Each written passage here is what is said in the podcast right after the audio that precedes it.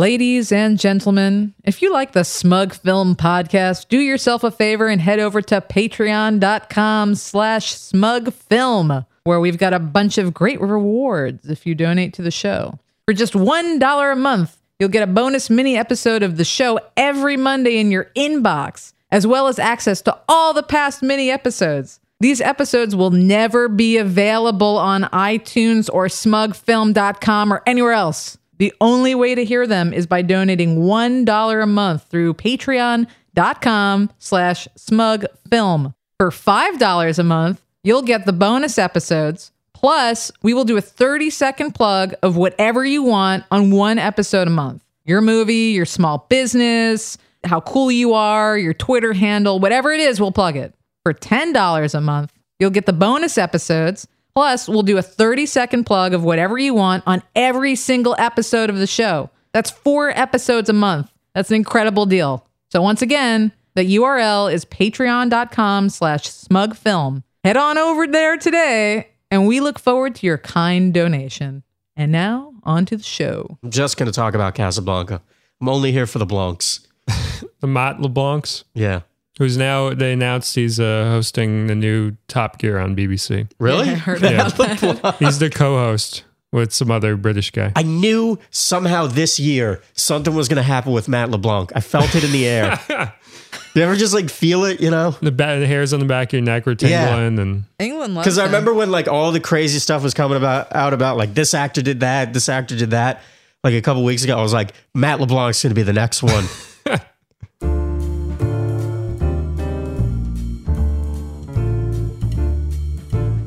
welcome to the Smug Film Podcast. I'm your host Cody Clark. With me today is John D'Amico Yo, and Jenna Ipkar. Yo. This is our Valentine's Day episode. So, for all you listening who uh, have love in your life, this is the episode for you. And even if you don't have love in your life, we got some movie picks for you as well. We're going to cover the gamut, whether you're going to be watching with somebody or watching without somebody. We got movie picks for you for the V Day, which is coming up just around the corner. All right, so uh, any of y'all got a Valentine's Day pick for uh, the listeners at home? Something they're gonna enjoy on that day?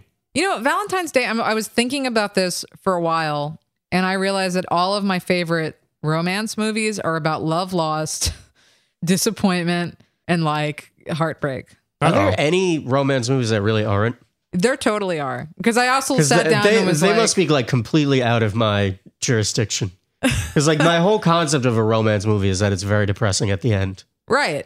And that's that's what I realized too. And then I was like, maybe that's why I'm a miserable person. Y'all need to watch more chick flicks and rom coms. I do watch occasionally. I will watch some chick flick if there's like a really attractive guy in it. Rom coms I don't really consider particularly. It sounds weird, but like I don't consider them particularly romantic. See, that's it's a, usually just like an obstacle course. that's a really good point because uh, as I was trying to figure out movies, I would be like, "Oh, so I married an axe murderer. That's a great movie." And then if That I is think a great movie. it's wonderful, but if I think to myself, I'm like, "How much of that movie is actually romantic? Like maybe like five percent, ten percent." Yeah, the rest of it is him yelling at the kid with the head like an orange on a toothpick. Yeah, which is great. The best But- part of that movie. if I'm picking a Valentine's Day movie, I'm not going to go for that, and I can't go for that, even though technically the the plot is centered around you know a couple. So it, it can be hard to pick them sometimes.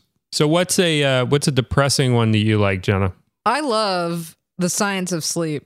And that's like when I think of romantic movies, that that's one of my go-tos, which is the Michel Gondry movie with um, Charlotte Gainsborough and Gail Garcia Bernal. And it's really about sort of unrequited love. He sort of sees this girl and he comes up with this fantasy of who she is. And they have this sort of brief flirtation. And he, he has all of these really like, you know, high ideals of what their relationship's going to be like and, and how wonderful and magical it is. And in the end, she's kind of like, ah, I'm just not that into you. You know, she's like, you're not really my type. And then it's like that sort of heartbreak of like, of being let down. And, and like that, that movie, it's like, it's such a, I think something that everyone goes through to some degree. And then also on top of like all of this sort of fantasy buildup stuff, which I think that like a lot of people do, especially after and in relation to all the rom coms that come out, you know, like I can't tell you how often like even online or in person, obviously, you know, with, with, with friends, but like people who, who bring up this idea of like, you know, how do I know if it's real love? Like, what is real love? Is it what I see in the movies? Is it what I read in books? And you're like, well, you know, so I thought that that was pretty uh, a sort of universal theme that was very interesting and very well done and well acted, well written. And that movie kind of got like mixed reviews, which I think the reason why is because it felt like it looked like it was going to be an indie love movie and it wasn't. It was this movie about being let down. And I, think- remember it being kind of hard to follow towards the beginning, like uh, the stuff where it's like his dream fantasy stuff and the real stuff, and like I just I didn't get into it too much, but uh, people that love that movie really fucking love it. Like it's Yeah. it's one of those you either key into the aesthetic or you're just you know out the door with it. yeah, I can see that. Yeah. All right. So one pick from me, which is a you know a feel good one.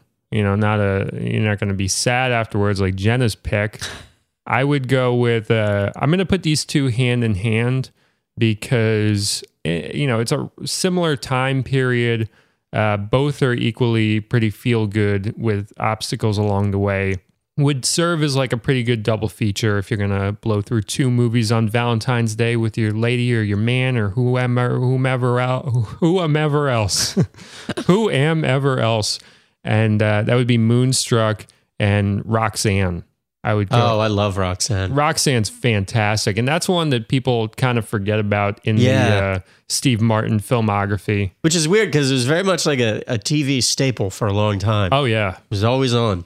Comedy Central, damn near every day. It Yeah. felt like In the Airheads era of Comedy Central. yeah, yeah, That's one where he has the nose. yep. That was It's- a weird one. Well, it's The one Cyrano. where he has the nose, it's Cyrano de Bergerac. Right. which is a beautiful play, by the way. I don't know if Yeah. anybody read the, the play, but it's just beautifully written. and it's a really good modern version of that like it it works even like the staging like there's like a first scene where he has like a fight with guys where he's like walking down the street and he has his tennis racket and he gets into a fight with guys and they shoot it like they, they shoot it like almost like a, a stage production like it's very it's very wide and it's like a lot of like uh you know flourishing movements The whole thing is like that. Yeah. And it's always sort of like in a wide open space with a proscenium arch of stuff around it. yeah it's it's really well shot really good movie Plus, isn't it where tight the script. song came from? Or at the very least, the song was in it. i don't remember I it in don't it. remember it on in it. I remembered it being over like the credits. This is like when I was very convinced for years that the soundtrack to the Dracula 3000 trailer or Dracula 2000 trailer was Rob Zombie, Dracula, and then it wasn't. and I know that's not a very interesting story for you, but like, you know, it was really just in my head. It was Dracula was playing. And then I watched the trailer again like a couple months ago. I don't know why. And it was like nowhere to be seen. I went on this big hunt to try to find the version of the trailer that had Rob Zombie in it. never found it It doesn't exist. no It never happened. Some things, you know, you just, I guess you just put them together. Yeah. And then you just went and listened to Dragula for like a month or two, the song. Yeah, a couple months. I, I went through a big Rob Zombie phase, as you probably remember. Yep. You were playing Doom and listening to Rob Zombie for a good like three or four months. Yeah. I was living that pre Columbine life. Yeah. But yeah, Roxanne is great. yeah. Wonderful um, film. And Moonstruck, let's not uh let's not knock Moonstruck in in, in the appraisal of uh Roxanne because Moonstruck is a hell of a pick. And do you like Moonstruck? Is that important to you family wise as an Italian American, John No, D'Amico? I don't care Nothing? about Moonstruck. Jenna, Really? Jenna was about to say a thing. What were you gonna say, Jenna? No, I don't want to undercut Moonstruck right now. I was going to say, John, what's your best horror movie romance pick? Ooh. That's interesting. Ooh, that is really interesting. Off the top of my head, I would say May. Ooh. I love May. Yeah. That's a good one. May, but I mean, you know, there are so many. I mean, there's Carrie. Carrie's a tremendous. Yeah. Uh, there's Bride of Frankenstein. Bride of Frankenstein actually is sort of really a beautiful little love story at the end there when he blows up the lab because she's disappointed in being alive again. So he kills everybody to to save her. That's romantic. Yeah, it actually is super romantic. Uh, also, everybody's mad gay in that movie, so you have the romance between the the two uh, scientists in that one too. Yeah, but my my thoughts keep coming back to May. May is really Did you ever good. see that? No, it's May. Why don't you take this one? All right, so May is about a uh, you know very introverted, quiet girl who I guess in the movie is she supposed to be like in her like mid twenties or so. Yeah, I, I think like mid to late twenties. Yeah. And uh, She's like movie aged, you know, yeah, like that floating, It- not it's a- young, not old movie age. Absolutely. Yeah, there's a weird like because it'll be like a you know an actress in her mid 30s playing like 25 Yeah. and like it Because like some becomes parts of very it have amorphous. this like high school vibe, Mhm. and then these other parts have this like post grad vibe. yeah. You know, So anyway, isn't she on a campus for some of it? No, High school university. No, she definitely doesn't. She meet him. No, that's a park where she meets him yeah, with the cigarettes. this is like Dragula all over again. This is Dragula all over again. Maybe I'm going senile. So uh yeah, she she has this doll from her childhood that uh she like essentially believes is like real and tr- Super spooky. super spooky. This is like pre- Can't stress that enough. and I can't stress that this is very much pre Annabelle and all that. yeah. And uh But so- post Twilight Zone, so don't go crazy about Yeah. how they created the idea of a doll. A right, but it does look similar to Annabelle the doll. little bit. I'll I'll I'll say that. And uh Let's she see how long we can stretch this explanation of this movie because we're like not even 10 minutes into the movie now. let's explain May for the next uh, majority of the episode. But um, yeah, basically, she never outgrows the doll, keeps the doll, and it becomes this sort of like uh, Pandora's box thing with the doll without giving too much away. She's trying to protect the doll, and the doll is becoming increasingly fragile. Meanwhile, she's in love with this like hunky cool dude Yeah, who like little by little she starts to stalk him and freak him out a little more. Like at first he's all like, "Oh, I'm into the dangerous girls," and then it turns out she's really like a lunatic. yeah. So he spends the rest of the movie trying to back away from her. I was going to she's say, not where's she's the not love? getting the hint at all, and she's like stalking him, and it's a it's an unrequited tragic. But the ending romance. is beautiful, and the gorgeous, ending is like gorgeous. there's a lot of different ways you can take the ending, and several of them are uplifting. Yeah. But you know the the greatest horror romance still is the X Files. The Ah. other day, I movie? was no the the whole run of it. The other day, I Topical. was watching the one um, topical where they pick. have the the movie made about them, and the um, the like screenwriter is shadowing them the whole time, and they have their three way phone calls where the two of them and Skinner are in bubble baths. Yeah, that sounds so familiar. But the end of that one is so beautiful. It's they um they got the the bureau credit card because Skinner is so happy with how the movie came out about them, and they're sitting in this like set um this this movie set of a graveyard talking about how you know like disappointed about this and that in their life, and then finally you know Scully's like we're relatively young and we have the the uh, bureau credit card. Let's go out and do something fun. And they walk out of the the like Ed Wood looking graveyard holding hands, and all the spirits of the dead people in the graveyard like rise up and just start dancing. And it's this very weird. You know, you have to be in season seven to get get away with something so um, non literal. But like, it's just such a beautiful and and funny and and romantic little end. so that's hashtag John D'Amico relationship goals. Oh, Scully, is, I, I'm not worth her.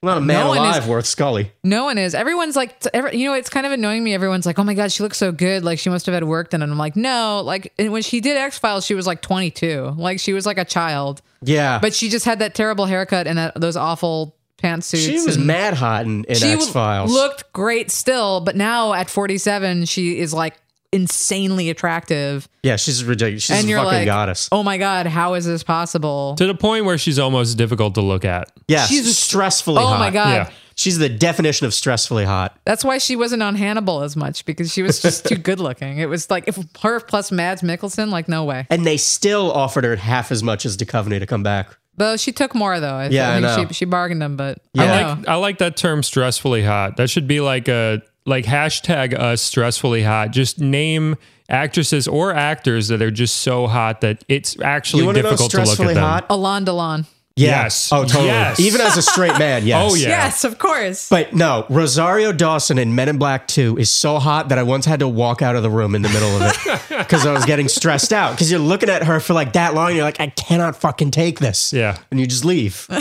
right. So hashtag stressfully hot. Send it to smug film. Yeah. Hashtag stressfully hot. We want to hear your picks for that. Please. Well, actually, you know what I was going to say. Your, your talk of uh, obsessive stalking, um, horror romance. My my pick for horror romance would be Play Misty for me. oh, good pick. Nice. That's a good. And then you got Clint Eastwood to look at. So Yeah. Who isn't stressfully hot? no, but He's but hot. comfortably hot. Yeah. yeah.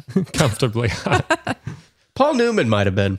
Oh yeah, sometimes but not all the time. in the good lighting where his eyes are like just so blue that you Yeah. can- And I'm sure in person, very stressfully hot. yeah, yeah, Or whenever he was leaning up against something.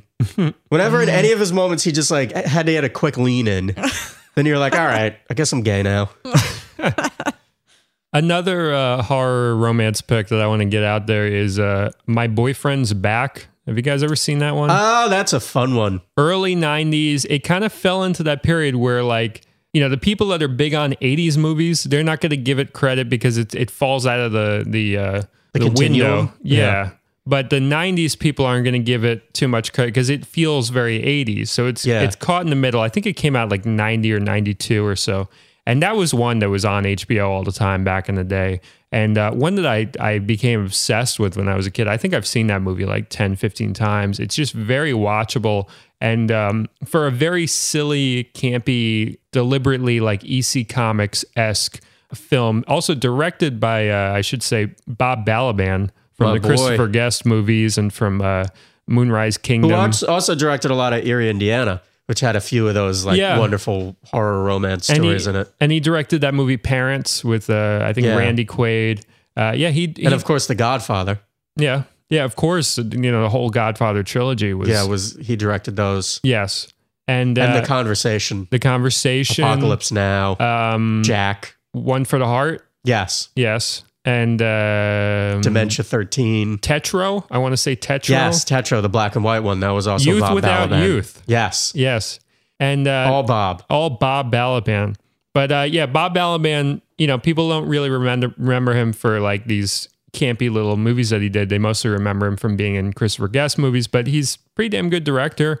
And uh, Philip Seymour Hoffman turns up, Matthew Fox turns up, Oh yeah, a couple uh, Austin Pendleton from uh, The Mend and uh, and other stuff. my dude. He he gives a nice little performance, and for a very campy, s- like extremely silly film, the ending is like you could cry over the ending, and I have. I'll, I will put that out there. I cried over this campy movie's ending.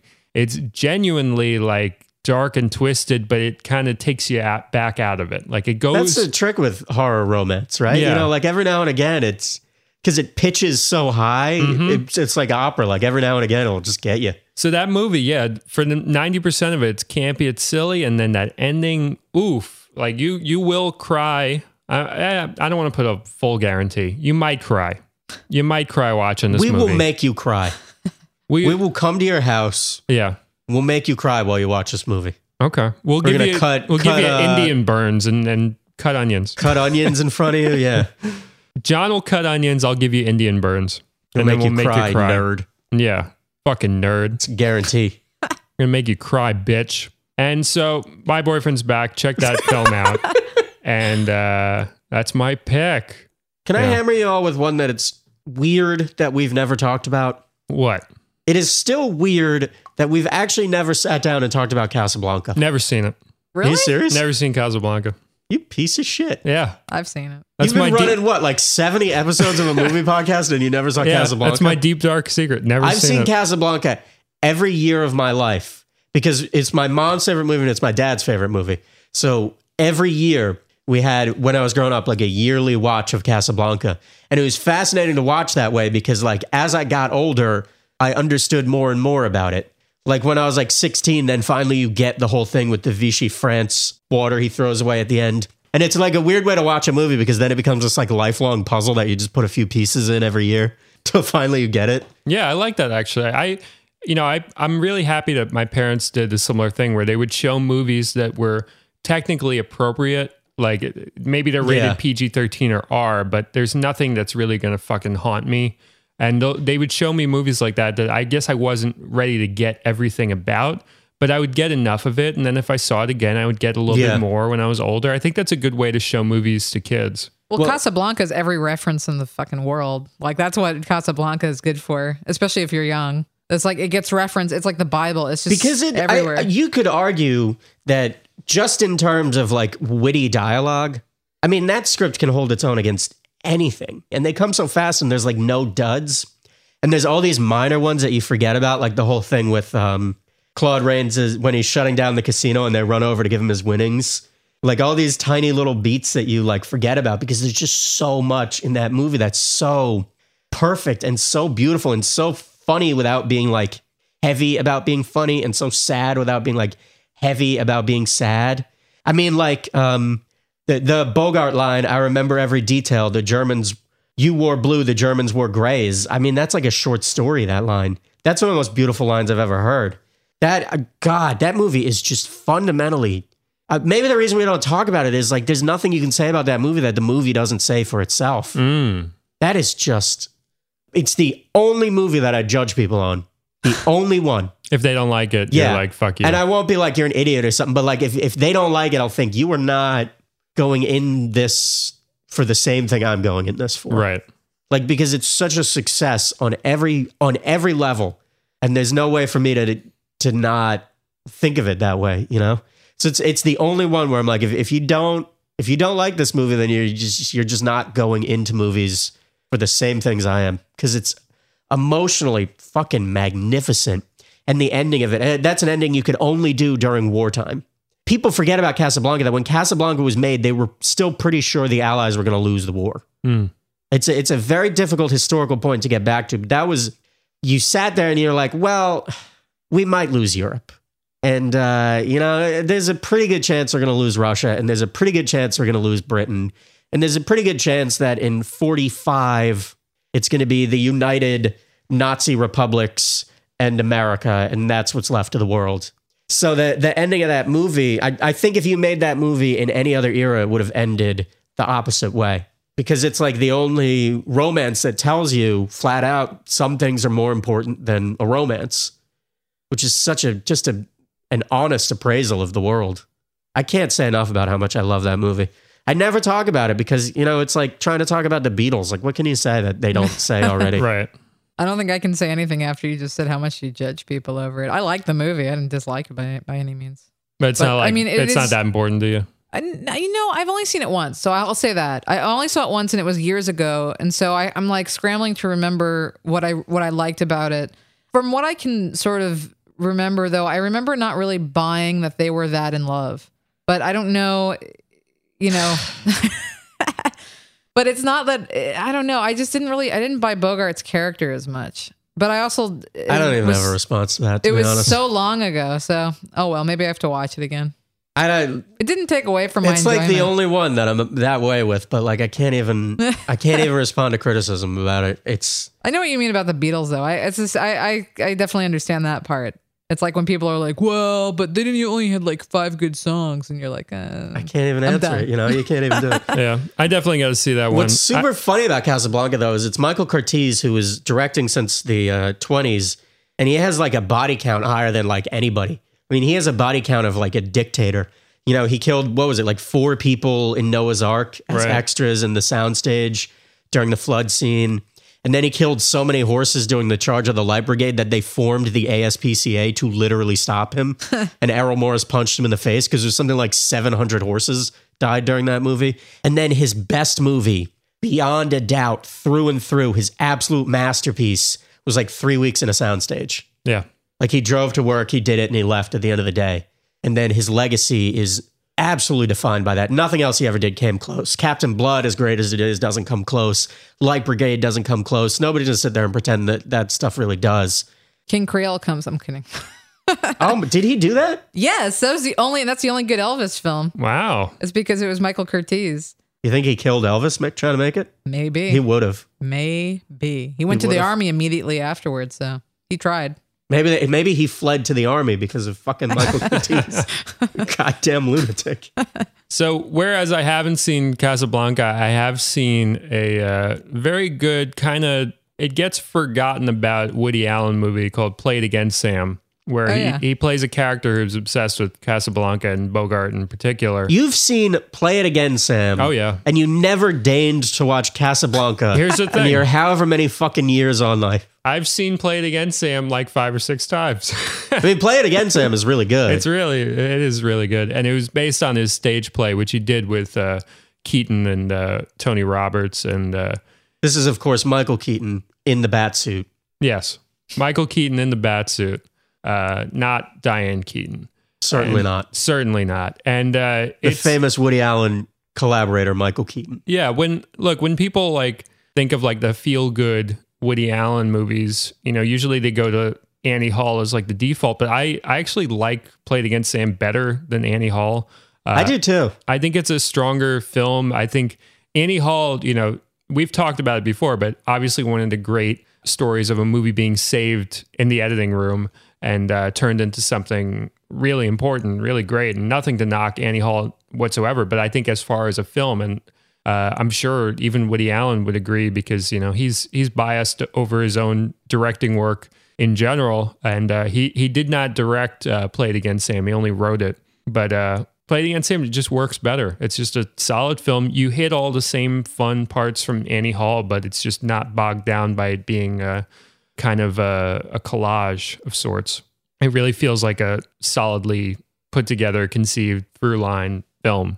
Well, This is, there's another great um, Casablanca semi remake. It was an episode of Red Dwarf. Did you ever see it? No. Where um, Lister is trying to teach Crichton, the robot, like the value of lying through watching C- Casablanca. Hmm. And it actually really, it- it's this sort of like poignant lesson about like sometimes like the greater good. And, and it, it's really, um, That's really interesting. yeah, it, it's it's better than probably any of the Star Trek episodes that tried to do the let's teach an android about human emotions thing. Yeah, yeah. I like that. Well, in the vein of Casablanca, it makes me think of um, To Have and Have Not, which I, I really liked, but I think mostly just because Bogart and Bacall have such great chemistry on screen in that. And like in general, like their movies sometimes are sort of hit and miss, but just to see them both interact, like I that I appreciate. That I can you can like see it. Do you know the story with uh, how To Have and Have Not came to be? Uh no, I guess not. To Have and Have Not came about because of a bet Howard Hawks made with Hemingway. Yeah? Yeah, he said I can make a Oh, movie. you mean the book? Oh, in the movie. Okay. Yeah, he said I can I can make a movie of uh, the worst thing you ever wrote. and Hemingway was like, "Well, the wor- worst thing I ever wrote was to have and have not. It was a piece of shit." So Hawks is like, "All right." And then he hires William Faulkner to write the screenplay, who was Hemingway's big rival, and that's how it became uh, what it was. well, that's perfect. Which is funny because when you think about it, it makes perfect sense because both of them were so hard to adapt in such different ways that maybe when you just put Faulkner and Hemingway together, you get like a normal sentence. I put Lauren Bacall in my hashtag uncomfortably hot. Bacall never quite did it for me in that way. I mean, I'd want to roll with her. Like, I'd want to rob a bank with her. Actually, you know what? I watched this recently because there is a um in New York City at Lincoln Center they're doing a uh, whole film review of Jane Birkin and Charlotte Gainsborough right now, and I watched Slogan, which is the uh like I want to say like 1970 movie, which is the movie where uh, Serge Gainsbourg and uh, Jane Birkin met. Hmm. He was such a creep. He was such a creep. I love him, but he was such a creep. Here's the thing about Ballad Serge. of Melody Nelson. Oh my god, I'm gonna go see Charlotte Forever. If you guys want to, if, if anyone is listening and lives in New York City and wants to stalk me, I'm gonna go see Charlotte Forever on Friday. Oh, I guess this comes out too late. Come on.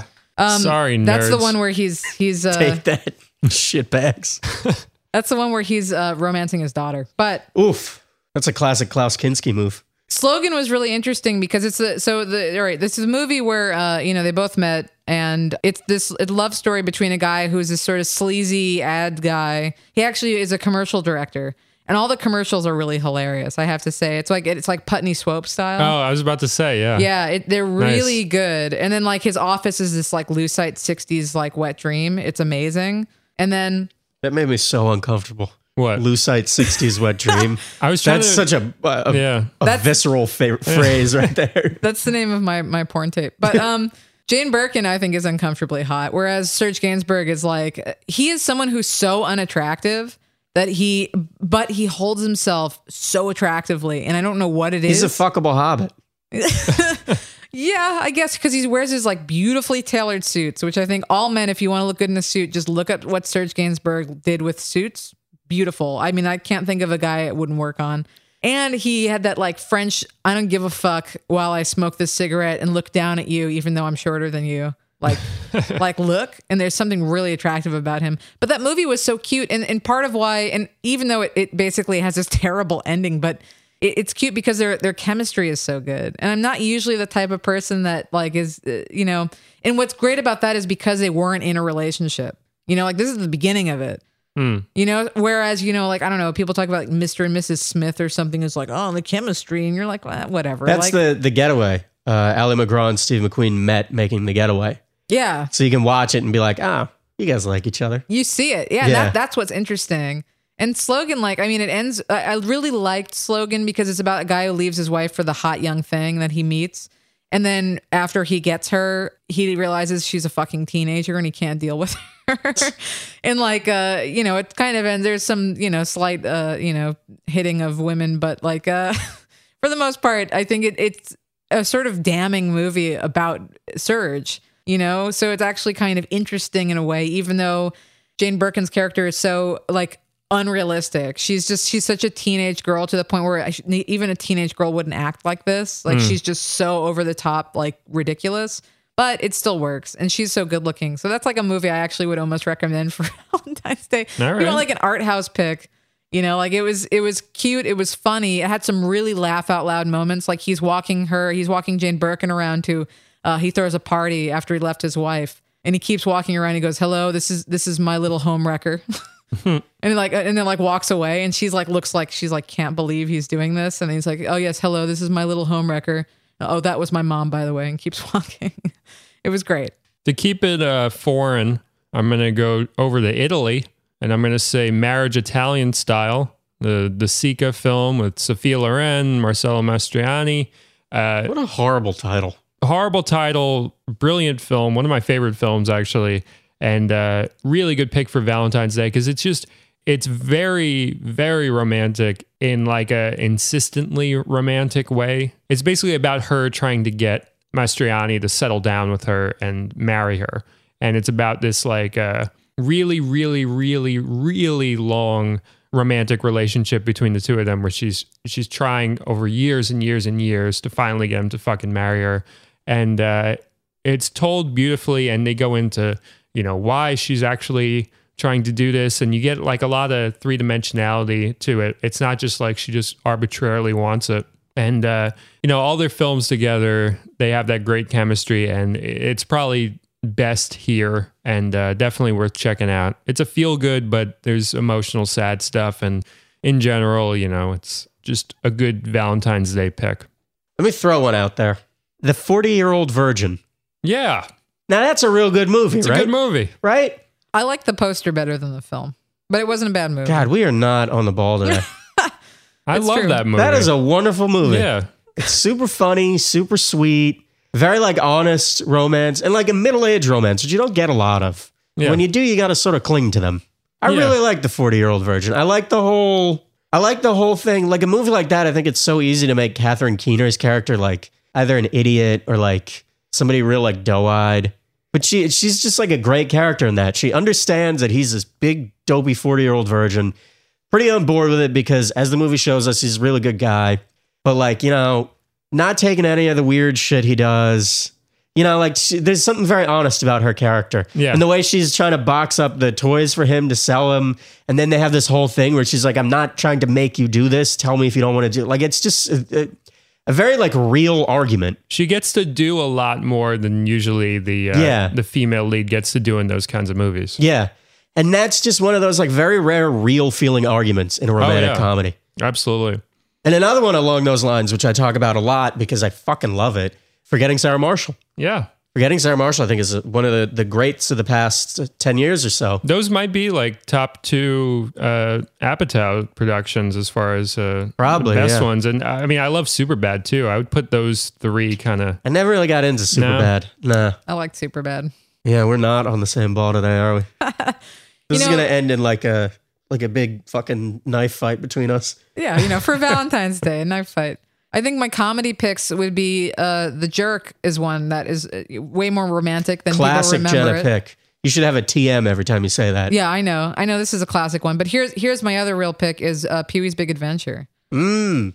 That's a really good. That's not a romance. sure. He has he's the number one. There's the romance between him and the bike. Okay. On that, I'll give you that. Then I'll give there's you him that. and That Dottie. man loves that bike. Oh yeah, Him and Dottie, man. yeah, but that's a that's like a joke romance. No, Like, it's a that's- great romance. A Joe man. That's a, really that's like one of the great movie romances.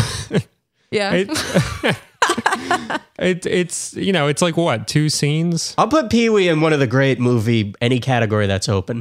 You know, like anywhere where there's a slot, I'll I'll throw that one Hey, in. I'm It's all fine. I'm all for that. I think you know along those lines. I think Big Top Pee Wee is actually more of a romance than uh, BTPW. I didn't make that up. BTPW. I did make that up. and uh, hashtag BTPW. but um, yeah, You you- would talk about stressfully hot. PW and BTPW. He's gorgeous. Yeah. Um, but actually, stressfully hot. Uh, uh, her name escapes me, but she was in Hot Shots and Hot Shots Two and Charlie Sheen. Big, Big Top Pee Wee. She's the cute little uh, Italian love interest. Chick. Yes, Charlie Sheen. Charlie Sheen, gorgeous woman in uh, Big Top Pee Wee. And uh, you know both his his love interests in that movie. There's the blonde, there's the brunette. It's it's really funny romance stuff in that one, more so than than uh, Pee Wee's Big Adventure. As much as you want to insist it, I can't. I'm I- insisting. All right, here's another one.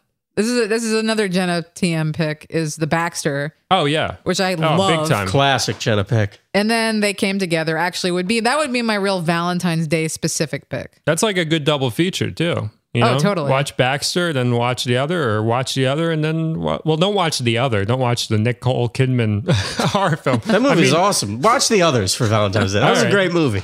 It Okay, was very scary. triple feature. The others, uh, they came together, and the Baxter. I think my favorite line of the Baxter is when Marino runs up and he's like, "Hey, remember me from Semester at Sea?" That's it.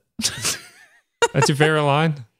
It's always those little lines that'll Yeah. like stick in your head, right? Well, that's a, that's true with a lot of David Wayne stuff. Is like there's these tiny microscopic lines that just. those are like I feel like And then the only Showalter true kicks lines him. in a movie. you know, Showalter kicks him away. I- It's great. I now I remember the part you talk about. That's a great part. But also, I love the fact that his friends are named Stella and Ed. in oh the, yeah, uh, yeah, totally. That's a good because uh, if you're listening at home and you're like, "What?" There was the show Stella and there was the show Ed, and both had Michael Ian Black on it, and so he's Ed. Are you talking and- about Ed, Ed, and Eddie? No, I'm talking about the Ed the the TV show that's still not on fucking DVD, which I would love to get if I could. But you remember when he's Were the- there three brothers? One was named Ed, and then one was named Ed with two D's, and then another was No. Eddie. No, this I think it was on CBS. It was uh, the the lawyer who owns a bowling alley. Remember in the small town. This was like the most '90s. That was show. actually shot in the town I went to high school in. nice, and it, it's never The been on- bowling alley is the Montvale Lanes fuck yeah, by it the is. Pascack Hills. and You guys uh, want to go see? I would love to. I would love to make a pilgrimage to the, Ed the Ed Pilgrim. bowling alley, but uh, it's never been on DVD because it's all tied up with rights stuff. But that's a good show. Yeah, because they there was a real snuff film in the end. Oh yeah. That was what did it. Well, they, they This is my big misinformation episode. I feel like. if you're listening at home and you're confused, uh, it's John D'Amico's fault. yeah, it's it's because of John. But it was famous. The last three episodes of Ed was they did a real snuff film, and the FBI was on their tail. Well, it was the first show to actually kill off all of its Yeah, like whenever characters. anybody left. Yeah, no, they would actually kill the actor. Which is why everybody really clung to those contracts because Oh yeah. you know it wasn't like uh, homicide where everybody was walking every. Well, they two changed the seasons. rules now. Now you can't do shit like that. Yeah, now you can't murder But the cast. this was the freewheeling nineties. Certainly not on film. I mean, actors were a dime a dozen. Yeah, the freewheeling WB '90s, right? Yeah, it Yeah. was a bloodbath. What do you think? None of those shows ever came back. Right after Just a Seventh Heaven. bloodbath. Yeah. Yeah. Another uh, 90s pick, by the way. I just want to throw this out there as like, if you're, you know, if you're with somebody and maybe they have very predictable, boring taste in movies and you can't get them to watch anything a little outside the box or whatever, uh, and you got to pick something formulaic and something they've seen a hundred times before, you could do worse than watching The Wedding Singer. You know, it's pretty fucking tolerable as far as that shit goes. To be honest, I'd rather watch a snuff film. Really? You don't like Wedding Singer? I do not like Adam Sandler. Ah, I can't look at his face. I can. I can't hear his voice. I can look at his face. I'm very. can I hear his stand voice. alone. I think in the under 30s with this one. Maybe even Yeah. the under 40s. Some of his stuff really works for me, you know. And uh, Wedding Singer, I think it just works. I think it's just you. You really could do worse if you got to watch something predictable and and uh, mainstream and boring because your significant other, as much as you love them, they just have very boring taste in movies. You really could do worse than Wedding Singer. We're gonna take a quick break. and We'll be back with more Valentine's picks. See you soon. Hello, Smug Film fans. Did you know that Smug Film now has a voicemail box? Just call the following phone number. 718-395-9711 and leave a question or a comment about the show along with your name, and we may play it on a future episode. Thank you for listening, and now, back to the show. Ladies and gentlemen, the Smug Film Podcast is brought to you by Jay Brunner at Bobby Slow on Twitter. That's the name Bobby and the word slow. Follow this guy on Twitter. He supports us on Patreon. Good man, good tweets. If you like funny things, if you like people that exist, he's certainly one of them. So uh, check out his stuff. Follow that man. Enjoy yourself while doing so. Also, if you haven't checked out Minor Key Games, do yourself a favor and do that. MinorKeyGames.com. Great computer games. Cheap, too. They're always doing some sort of sale on there. I love their games. Super Win the Game, Eldritch, You Have to Win the Game, Neon Struct. These are good games, folks. They're made by Dave and Kyle Pittman, and they support the show via Patreon, and you should check out their stuff minorkeygames.com. Our other sponsor is, of course, Rick Harper, Room Full of Spoons, his upcoming documentary on the movie The Room. Find out all about it at roomfulofspoons.com. He talked to damn near everybody who had something to do with The Room. It's amazing the work that he put into this and his crew. You've heard him on the podcast. He's been on a couple times. He's a great guy. He's supporting this show. So check out roomfulofspoons.com. And now back to the show. And we are back. And uh, John D'Amico's got a pick. What do you got for us? Oh, sorry. Yeah, I was still thinking about Hitler. Can we get hashtag True Hitler facts for John D'Amico? We had a whole We weren't recording. They don't know what we're No. talking we had a about. whole big They don't Hitler need to fight. know. You guys missed it. Anyway, my pick is Holiday with Katherine Hepburn and Cary Grant. Doesn't have anything to do with Hitler. He's uh, you know, he's like a rags to riches guy who's about to marry this very traditional rich woman, and then he falls in love with Cap- Katherine Hepburn, who's this sort of like free spirit. It's a really wonderful little movie. It's uh, it gets sort of forgotten under the weight of Bringing Up Baby, which Mm. was a year later, and Which is fun. Which yeah, is I mean, I great. love Bring Up Baby. Yeah. I love Bring Up Baby. But I figure most of the people in the mood for uh, one of these have seen Bringing Up Baby. Yeah. So if you've seen it and are like, you know, yeah, I could do another one of those. Holiday is sort of the forgotten uh, other one. And Holiday is cool because um, not a lot of people know this, but Cary Grant was an acrobat Hmm. before he was an actor. He was an actrobat. And um, That sounds like that's like a '90s like animated like show on Cartoon Network where it's like three guys in different colored uh, super suits or the yeah, they acrobats. solve crimes constantly on high wires. It's like the Centurions or uh, whatever that one was called. bunch of nerds. But yeah, uh, and this is the one where you can like see that.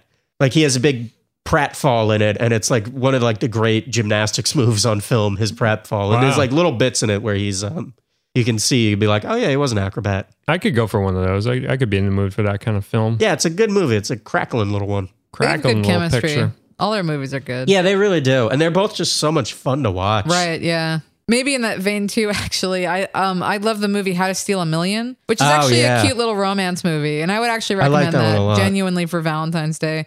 Because that's Peter O'Toole and Audrey Hepburn. Talk about two people. It's just nice to see. Yes, they are the she has some uh, beautiful outfits and she's beautiful. Uh he has beautiful outfits and he's beautiful. Stressfully hot. Hashtag two of them. yeah, the two of them, yeah. And then it's They cute. were writing a paper on being stressfully hot. It's like a cute little heist movie of that, like you know, like ends in romance. So like it, it's actually, but it's a lot of fun. It's really charming. They're so good looking that there's no reason why you wouldn't want to see it. Have you seen Trouble in Paradise? The Lubitsch one about the uh, two pickpocket and the jewel thief who fall in love. No, That Yeah, sounds I think good. you would love it. Yeah, I'll check it I out. like that premise. yeah, that's that's a hot pick, hot flick. But yeah, Peter O'Toole and Audrey Hepburn are both so attractive that like there are times where you think that they're special effects. Which I think it's like the mark of being s- stressfully hot. Hmm. Or sometimes Audrey Hepburn will be on screen, or especially in Lawrence of Arabia when Peter O'Toole is just like staring out at the desert, and you're thinking that's digital. That's not a real guy's face. Yeah, I have to agree with that. And then actually, I mean, like even to to stay in uh, the sort of vein of like the you know classic Hollywood flicks. I mean, Singing in the Rain is a really cute romance. yeah. Uh, cute and and any musicals. I mean, like this is the time. Valentine's Day is the goddamn time to watch musicals, and you will be shocked at how much fun they are and how like lighthearted and just like I don't know, like it it makes you feel that like cartoony Valentine's Day love. Like I think watching Unless you watch musicals- Oklahoma and it's so bad that you want to join Oh ISIS in the middle. god. please please uh elaborate on that because for those of you who saw John D'Amico's tweets while he was watching Oklahoma, it was very I had a lot of trouble with Oklahoma. it was almost hard to read your tweets because I, I could feel the pain you were going through. Oklahoma, yeah, was like a 20 year prison sentence. And the bitch about Oklahoma is that it's so beautifully shot. You know, it's it's almost like the the the final insult to the whole thing is it was the first 70 millimeter movie, which is why I wanted to watch it because like cool, see what that's like. Yeah. And it's this huge, beautiful look at the plains, and it's just you want to carve your face off like Silence of the Lambs. It is so bad. Oklahoma. I can't okay. I can't do it. I can't do it. That's how I felt. I was telling John. That's how I felt about when I watched Paint My Wa- Paint Your Wagon. There was the most. Oh my god, the worst. And I love musicals. I you know like I was I was ready. And I and actually that movie has some. It has like maybe one good song, which is they call the Wind Mariah. But that movie I watched. Oh, I what felt like a four hour film. The screen Yeah. fades to black, and I was like, thank God. And then it fades to blue. Then it comes back up. And then it says intermission, and I wanted to die. Yeah. the hardest part of a bad movie with an intermission is when the intermission comes and you're like, Take me now. you know, like I saw the the light at the end of the tunnel turned out to be a train. It's that feeling. That, yeah, that's perfectly it. Yeah. But I would say for for fun musicals for Valentine's Day, I love Guys and Dolls is one of my favorite musicals, and the movie version is actually pretty good. Um, you know, it has Frank Sinatra and it has um Marlon Brando, who's actually surprisingly not he's not a great singer, but he's not bad. He he does sort of he doesn't weigh the thing down, which you might expect. Um, That's the one about the guys with the, the buy the the sex dolls, the real dolls, right? what? yeah, Guys no, and he's dolls. right. He's right. Yeah, Yeah. And then the last hour is just the sex doll orgy. Yeah. And they're all singing, but mostly you're just hearing the squeak of skin on the plastic. Yeah. Yeah, Uh, yeah. That's guys and dolls. Okay. Then I have seen that one. yeah. Okay. and then the other Long thing, movie. Long movie. Yeah. Some would say, you know, could have been trimmed down, but It pushes some boundaries, certainly. I would say for me and my gal is another good one because that has Judy Garland and Well, that Gene you Kelly. just made up. That's not a real title. That is I've never heard of that one. Oh, it's so good. Yeah. It's such a good, it's a cute musical. It has Judy Garland and Gene Kelly, and they're in love. What do you want? How didn't I hear about this? You got to see it. It's cute. I didn't uh, hear about this. How didn't I hear That's about you. this? Came out in 42. That is me. A bit early, I guess. You weren't awake. I wasn't alive, let alone awake. I could get in on that.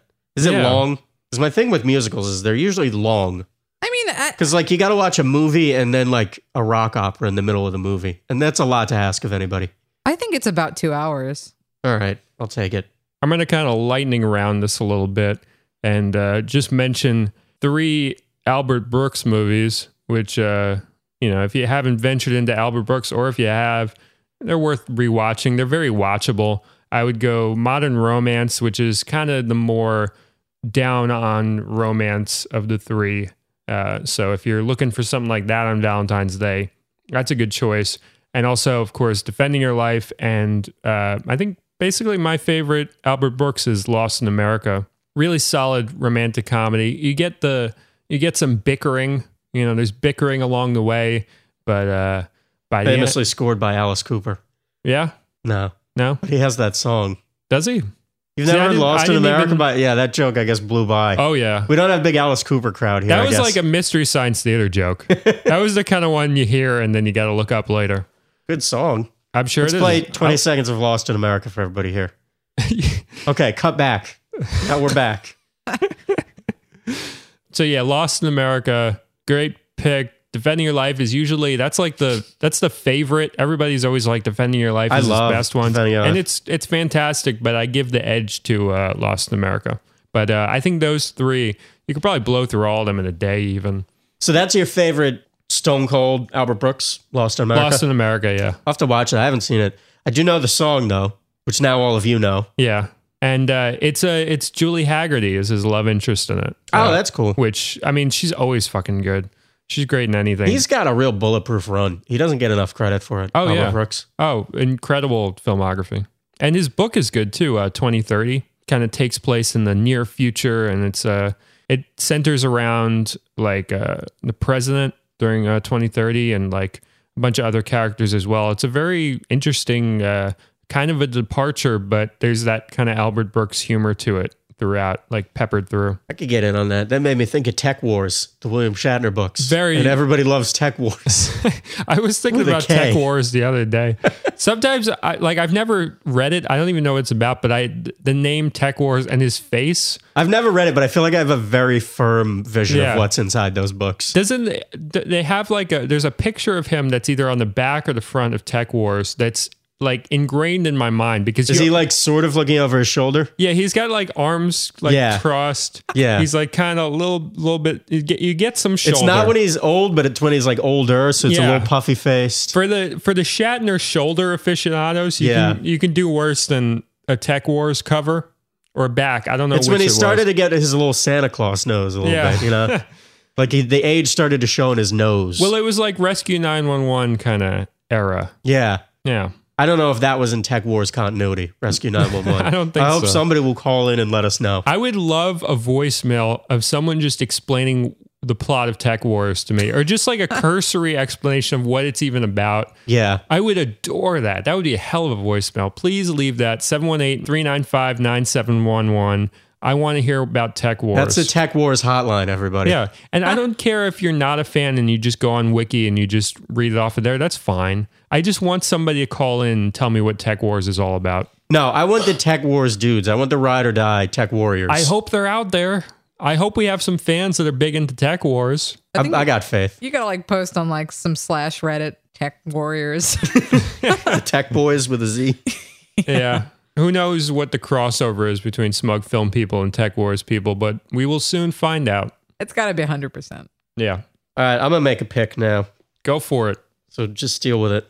I'm going to pick the 1932 Frank Bolzagi version of A Farewell to Arms because I got Hemingway in my head now because we were talking about to have and have not. Uh, Farewell to Arms, I, I love. It's probably my favorite of Hemingway's novels, but like that's not to say that I don't have. That's the Henenlotter one where they just cut off women's arms. Uh, yes, yes, it is. Yeah. Uh, it's also a snuff film. Okay. Uh, about seven or eight people died. But no, it's That's actually. my favorite book too. So we finally found some common. All right, ground. this is this is the good ending for us then. but how? Explain how you think that's a romantic movie. Well, here's the thing: it's not a romantic book. It's a pretty hard-hearted book about um, a soldier, a wounded soldier, who falls in love with an ambulance driver, and you don't really in the book you never get inside her head. You never really understand her, and you never really understand their romance. But he was such a good director, and he was such a good director specifically of romance that, like, almost without changing a word of the script, he just sort of weaves it a little bit and it becomes this beautiful really like sexy romance about these two people in the middle of a war um, and it's it's gary cooper like one of his first roles and it's helen hayes who you know she was so good they named a theater after her so it's these two top of their game actors and they have just unbelievable magnetic chemistry it's World War One the way they could only do, you know, only that generation could ever do World War One right, where it looked like surrealism, and it, it's a mixture of that kind of like hard edged surrealism of the the post war World War One vision, but also with that beautiful Hollywood lighting. It was the the movie that invented um, butterfly lighting.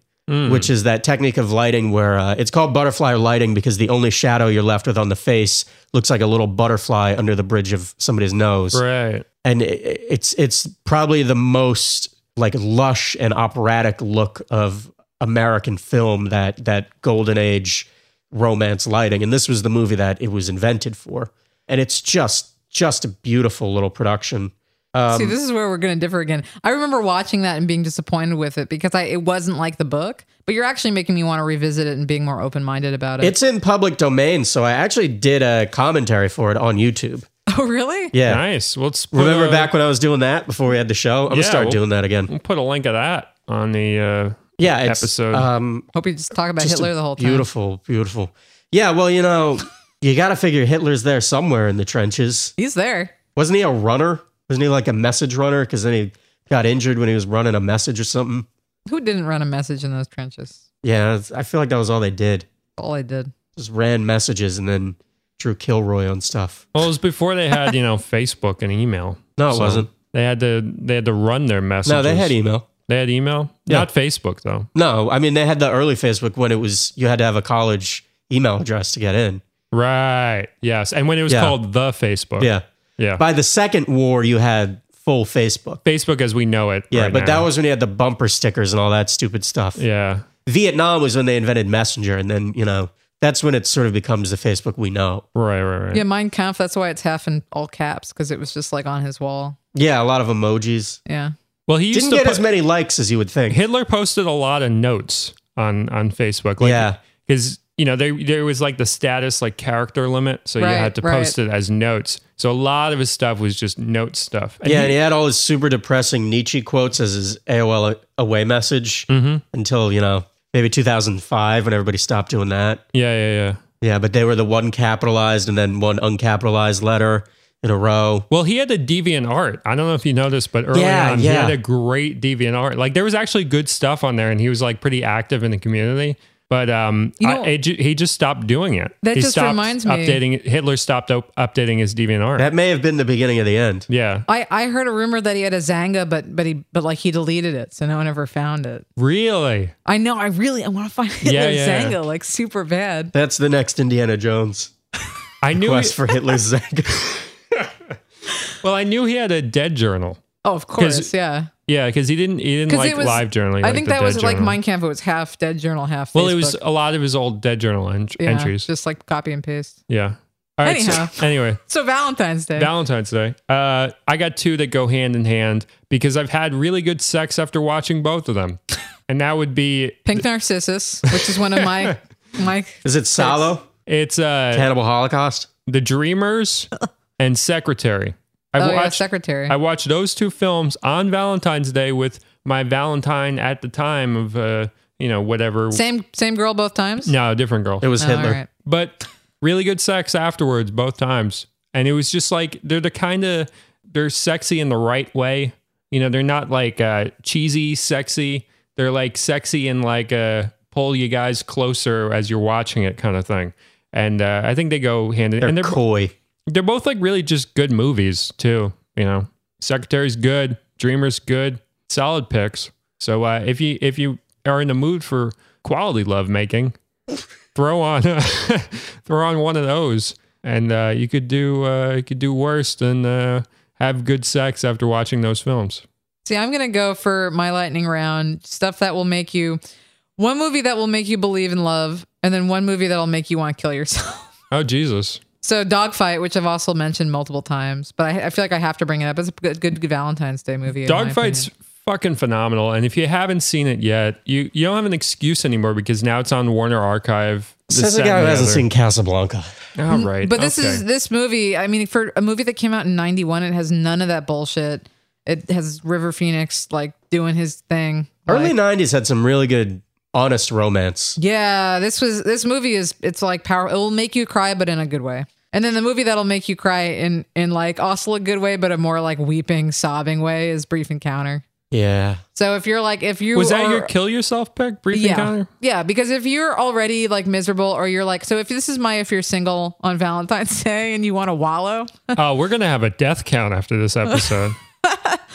like that's gonna be a good movie if you are- really want like all of the emotions to come up and like vomit them all out it might be cathartic Brief encounter. Probably, I've st- I've said this before, but probably my favorite use of voiceover in Oh, a yeah. film ever. Also, check out the remake of it that's still sort of lingering in theaters, Carol, which I maintain is not quite as good as the, the ride or die Carol people say, but like, it's pretty good. I'm Yeah. hearing so many mixed things about Carol I'm very interested in I think I think what's happening is what happened to me, which is that like the the pro Carol camp was so aggressively into it that you know like a lot of people by the time they got to it they were expecting something that it couldn't possibly deliver. I'm, but I'm hearing from like from like like um the whole like LGBT side of things like that n- people aren't into it. And I'm wondering if maybe this is like some sort of beautiful straight vision. Why? I don't know. I They- never they- got that. I mean, it's that they very didn't believe the straightforward about chemistry, it. that it was sort of unrealistic and all this sort of I, stuff. I but didn't feel that at all. I mean, I'm the- curious now. If it, it was so straightforward, I wouldn't. I, di- I don't know what would be the um, objection. Hmm. Because the best thing about it really is that it's a straightforward romance that you buy that's interrupted by society not buying it. Hmm. That, Yeah. that was a good pitch for it. Now I want to see it. That is a good pitch. yeah, I mean, it's no brief encounter. I'm not going to sit here and tell you it's as good as brief encounter because it is not as good as brief, Brief encounters next level. Yeah. Brief Encounter is probably like my number two under Casablanca and the whole whole realm. Uh, my number three, by the way, is probably The Apartment, which I feel like we also haven't really ever discussed. I've never seen it. All right, I'm gonna go. John's having palpitations and The Apartment is lovely. The Apartment, I think, is the best Billy Wilder movie. Um, who I usually actually have sort of like a mixed thing with. Of all the acknowledged great golden age directors, Billy Wilder is the one that I feel like I don't click with as much as everybody else. Uh, do you Uh, like some like it hot? I don't love it. I, I love it. It's oh, I like that's cute. it's cute, but it doesn't do it for me. And um, Double Indemnity doesn't really click with me. That one I agree with you on. Yeah, like I have nothing against either of them, but you know they're not like front runners for me. But The Apartment is absolutely, I think, just a, a wonderful, honest, lovely, beautifully shot, beautiful look at New York. One of the best New York films, I think, and so like raw for its time. The whole premise is that this guy he has a he has a nice apartment that he that's close to the office that he doesn't share with anybody. So all the bosses use it to um, have their affairs and he falls in love with the elevator girl in his building. And um, I don't want to spoil it, but it's uh, it's it's a wonderful movie. And that sequence in Almost Famous where she takes all the quaaludes and they're trying to pump her stomach is a big homage to uh, a very similar sequence in The Apartment because it's I think Cameron Crowe's favorite movie. And and this sort of lightness of the interaction without losing the weight of the relationship. I don't know if that makes any sense that you get in Almost Famous. You can see sort of being authored in uh, The Apartment. Tremendous movie. Just it's so funny too, and it's so well acted. It's uh, it's just an unbelievable little movie. Yeah, maybe I'll put that on my list uh, right under Casablanca as far as movies I need to fucking see. Yeah, you should probably do that. It's Jack Lemmon and Shirley MacLaine, and they're just so funny. Mm. They're both so good. I, I love Jack Lemon. This Hey. is uh, he's I think without doubt the best I've ever seen him in this movie. Mm. If you're in a relationship and you think it's like ending, because this is like the prime time for breaking up, Uh oh. just so you guys know, right after Valentine's Day. But if like you, if you're the one who's like, I I think I kind of want it to end, and you're like, I don't know what to do for Valentine's Day, be like, oh, I heard about this movie, let's watch it. I think it's about like a romantic couple or something.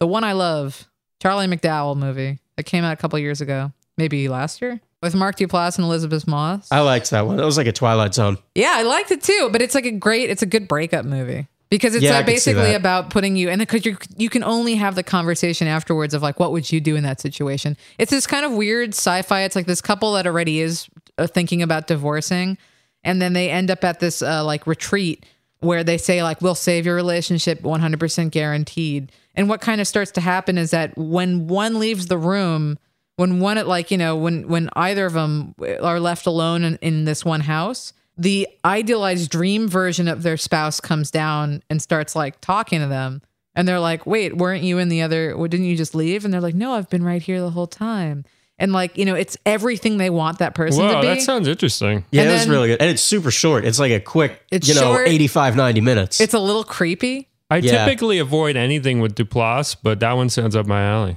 it's charlie mcdowell who's Mar- malcolm mcdowell's son Hmm. uh, and he actually seemed he he he had a- played Malcolm in the Middle. He played Malcolm in the Middle. He had a good Twitter for a while called The Girls That Live Upstairs or something like that, where he sort of was just posting overheard things that like the d- the ditzy girls that lived above him in his apartment said. And so like I That knew sounds about like a premise to a movie in and of itself. he probably is working on it. You know, I'll- it's I'll a be good honest. premise to a movie. The creepy dude who's recording everything you say in your apartment under you and posting it to Twitter. well, I think that, that he started to become a little self aware about the two because it started to really take off. But so, like, I kind of knew about hi- what he was doing on the side, and and I, he does have a good sense of humor. And I thought that this movie had like a good, it was a good mix of like the kind of creepiness you get from Malcolm McDowell movies, but also like a good sense of humor and then Right. like an it really interesting reminded sci-fi. me of a Twilight Zone. Like it, Yeah. not just in the in the structural terms, but like the feel of it. That sort of like creepiness of like trying to race to figure out what's happening in the Right. first act. Like really, it, I- it hit that vibe very well for me. I Yeah. will check that one out. It's a good one. If you want to break up, go watch that. Wonderful performances too, because I mean Elizabeth Moss is she's unbelievable. She's always unbelievable. Yeah. She's great. I got to pick a uh, Eric Schaefer film, and most of his filmography kind of works for Valentine's Day, actually. But uh, in particular, I would say Never Again, which is uh, the Jeffrey Tambor, uh, Jill Clayburgh, R.I.P. film, and it's it's one of those very rare romances where it's two people in their like fifties getting together and uh, falling in love. Really lighthearted, but also tackles very real. Um, difficulties as far as any relationship goes, whether you're that age or you're younger, just insecurities about, you know, falling for somebody and how vulnerable it is to do that. Really, really good one. I've watched that on Valentine's Day and it's it's always been the right vibe. It's just like a good vibe for that. And uh one that's a kind of campier and on paper darker that I think everybody should see. And this is a film that Greg DeLiso turned me on to, which is Obsessed, the uh, Idris Elba, Beyonce, Ali Larder, Jerry O'Connell film, where uh, Idris Elba is getting like seduced by Ali Larder at his job, and uh, Beyonce is like, you know, trying to steer him away from her. And uh, That happened to me once Yeah. at a party. Yeah. Yeah. Beyonce was like, John, don't do it. Well, I saw based on Yeah. it was based on a true story, and Yeah, it was my true Oh, story. Okay. okay, It was a New Year's Eve party, and Ali Larder and Beyonce were fighting. And I was like, ladies, one at a time. yeah, or Nice. two at a time. Yeah, but they that won't- ended it. That was the end of Yeah. the whole thing. Yeah. If you could go back and not say that, I'm sure. Yeah, Okay. it's not in my nature though. yeah. But uh very fun, very good movie. Beyonce has really good weaves in it. She like goes through like three or four She different always has good weaves. That's the only thing Beyonce got, I have to say. the weaves in that movie. That's the only thing Beyonce got. Yeah, And good weaves next and level. good looks. next level those weaves in that film. So you're saying that Beyonce, the the only gift she was graced with in this world was good weaves.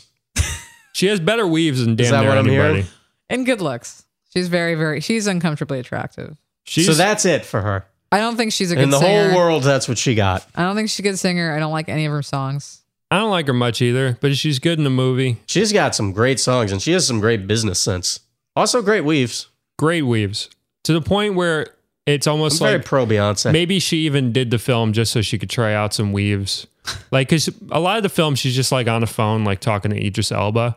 So it's like, it's basically like she's trying on fun new weaves and she gets to just sit and like talking to a phone and, and that's her day. And she probably shot it all in one day and she got to wear a bunch of different weaves. And It's a pain in the ass to put on weaves, though. Like, that's, yeah, so maybe she didn't do it all in one day. Maybe she did it. unless she's just wearing wigs. But, you know, like, that's fair too. Well, if it's wigs, if it's weaves, the point is they look damn good in this film. That's and valid. uh, I have like a, a deep cut pick that I want to close this out on. So if you guys got anything else, you got one, John? yeah. Go for it. All right, I got um this is a movie that Orson Welles said would make a stone cry. This is a movie that um Martin Scorsese once said that he was getting depressed because he thought he had seen all the great movies that America made in the golden age. And then he saw this one Oh and he shit. realized that there were more movies out there. It was gone for a long time, and then it came back because they screened it at Telluride in 2009 because Alexander Payne bought a print off eBay for $6. And then it entered the Criterion Collection after that, off the strength of that. Leo McCarey's masterpiece, Make Wait for Tomorrow. Oh god, yeah. Yeah, about an elderly couple who uh, in the in the depression they they go uh, broke and none of their children will take them both in. So for the first time in their married life, they have to split and like live in different places, and it is just Oh, it's heartbreaking. I've cried from that film. Yeah. yeah. I mean, it, it's it's unforgettable. One of those ones that you love so much you'll never watch it again because like I can't go through that again. And the cover on the Criterion, it's like this weird cartoonish cover. Yeah, that's when they were way into doing cartoons, and I was not feeling it. It's really not the vibe of the film whatsoever. And uh, Criterion's cartoon cover phase was not a good look for them. Yeah, that was Some of them are pretty good. Though. pretty embarrassing. Well, that one in particular. I can't think of the other ones off the top The of my Gold head. Rush is maybe the worst one in their entire repertoire. Gold Rush is pretty bad. Great Dictator's a shitty one too. Yeah, they have all their Chaplin ones are terrible. Which, by the way, The new- here's my other pick: all the Chaplin movies, all Yeah. great romances. very good. But also the kid one is a good cover because it's just a shot from the Yeah, film. that's a the, they're out of this phase now yeah, because the Harold Lloyd stuff all has nice covers too. Yeah. now. but there was that like probably like maybe 2011, 2012. Mm-hmm. yeah. and It's it a just gross. dropped. People, bad I mean, covers. as great as the Criterion collection is, sometimes they do drop the ball in the covers department. yeah, But, uh, ma- but make the- way for tomorrow. yeah. Fuck. The upshot is Make Way for Tomorrow is one of the greatest films uh, ever made, romance or otherwise, Hmm. in any country in any era. Just a stunning, stunning film. yeah, and kind of remade by uh, Ozu with uh, Yes. Tokyo Story. Also, one of the absolute greats. So if you've seen one and not the other, definitely see the other one because they're both fantastic. Yeah, But, uh, mm-hmm. I mean, both are like top fifty all time. Hmm. I mean, I can't even think of another set of movies you can put together that that's that's that good. right, Jenny, you got a final one? You know, uh, this is going to be my final pick for Valentine's Day, and it's sort of uh, it's uh, again catering maybe to people that aren't looking for something too light and fluffy. But uh, if you want like a good movie that's about romance and about the sort of nostalgic or philosophical side of romance, then I suggest that you spend Valentine's Day watching Sherman's March. Yeah, Sherman's March is real good. I love Sherman's March. And it's such a good, I love how raw it is. I love how human it is. And I love how it it really never gets too self-indulgent. It flirts with it because it's a movie, you know, it's a documentary about uh, a guy who decided he wanted to shoot a documentary about the actual Sherman's March and then gets completely sidetracked. It's like a, it's a, a, a documentary about digression in a lot of ways. He gets completely sidetracked by he had just broken up with his girlfriend and he's like totally lost. You know, like he every plan he had is out the window, and now he doesn't know what to do. And he keeps sort of meeting these different women, and then using his movie camera and documentary stuff as like a way to sort of eh, like rope them in. And so you have this great footage of all these women that he's meeting and dating, and like you don't have to care about his choice in women uh to to to like the movie you know like because you kind of just it he keeps touching upon like the type of women that like everyone's sort of dated this sort of person whether or not it's that exact person and that crazy or they're that you know reserved and and also anyhow like you know all of his the conflicting emotions that he has for each of them is so relatable you know, especially when you're dating people. Like, you know, there- you always meet someone and you're like, well, I really like this about them, but I don't like that, you know, or like, what can I live with and what can I live with? Or it's them saying that about you. Like, you know, well, he seems nice, but I, you know, like I'm not into, you know, this certain part of This him, podcast. his podcast. But like, His you know, snuff films, Yeah, or that he's Hitler. What's great about that movie is in the end, it's kind of this loving shrine to humanity. You know, it's like it's this he, he skirts the egotism and and he keeps it more about like the the sort of what's beautiful about looking for love and what's beautiful about love. And there's all this this great like you know, there's this good symbolism in it that happens sort of organically, you know, and it gets called out by like, you know, the different women in his life. And, and you know, I just, I, it, it feels like he grew at the end of it, even though he didn't really do anything that he wanted to do. right. You know, and it's like that sort of accident of coming out with something uh, like fantastic, even though you weren't actually setting out to do it. A great one along those lines that I don't know many people who've seen is uh, Alan Zweig's Lovable. Um, Zweig in general, I mean, he's really if you're really like at your your low ebb because you're depressed on on uh, Valentine's Day, this is the one for you.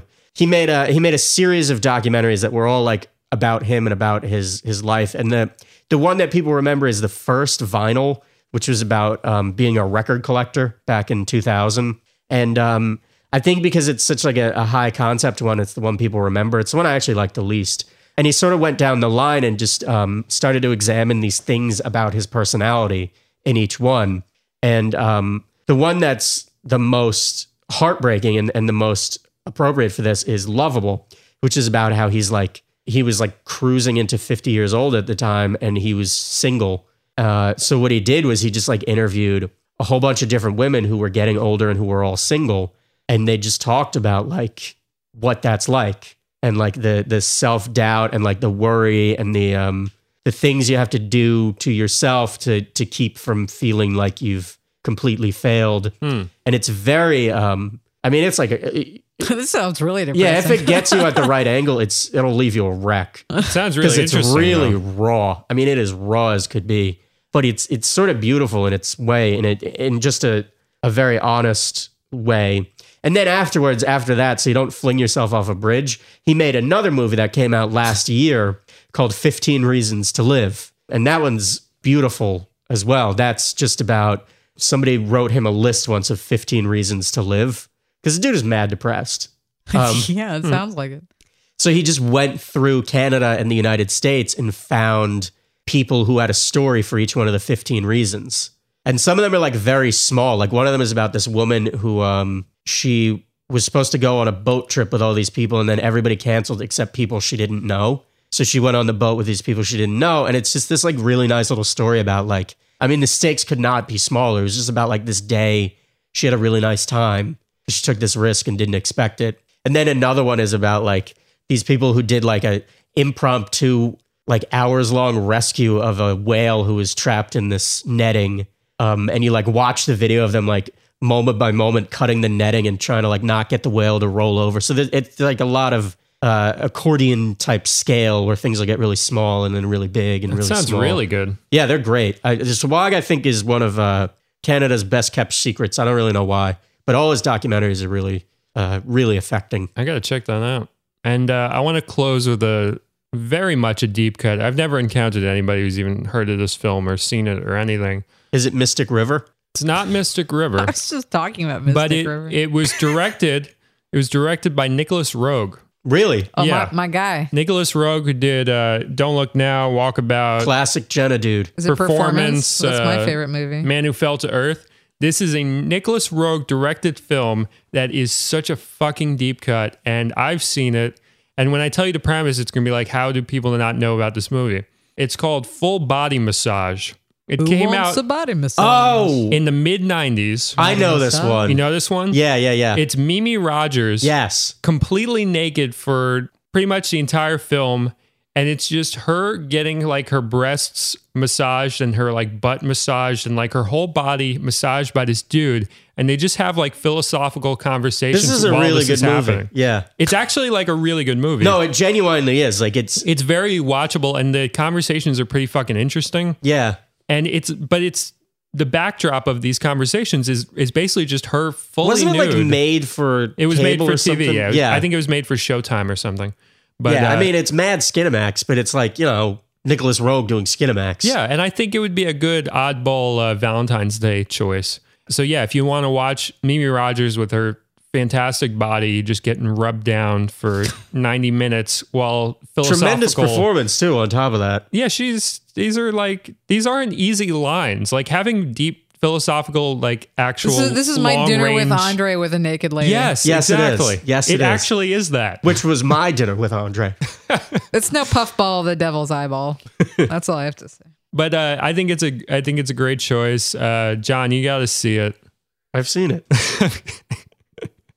Why do you think I was just talking about it with Jedi, you? you got to see it. What do you think was just I know, happening in I- that conversation we had? I was continuing the, the joking. oh, I get it. Yeah. You I gotta, get it now. This has been a joke heavy episode, so I was continuing that through line. But Jenny, you should you probably actually kind of like it. I don't want to see it until John's seen it. Okay. I'm never gonna see it. Well, that's fair. Never seen it, never gonna see it. He's never heard of it and he's not going to see it. Oh, can I tell one more story I just remembered about Make Way for Tomorrow? Go for it. This one is off the IMDb page, so I can't guarantee it, but even if it's apocryphal, it's a good story.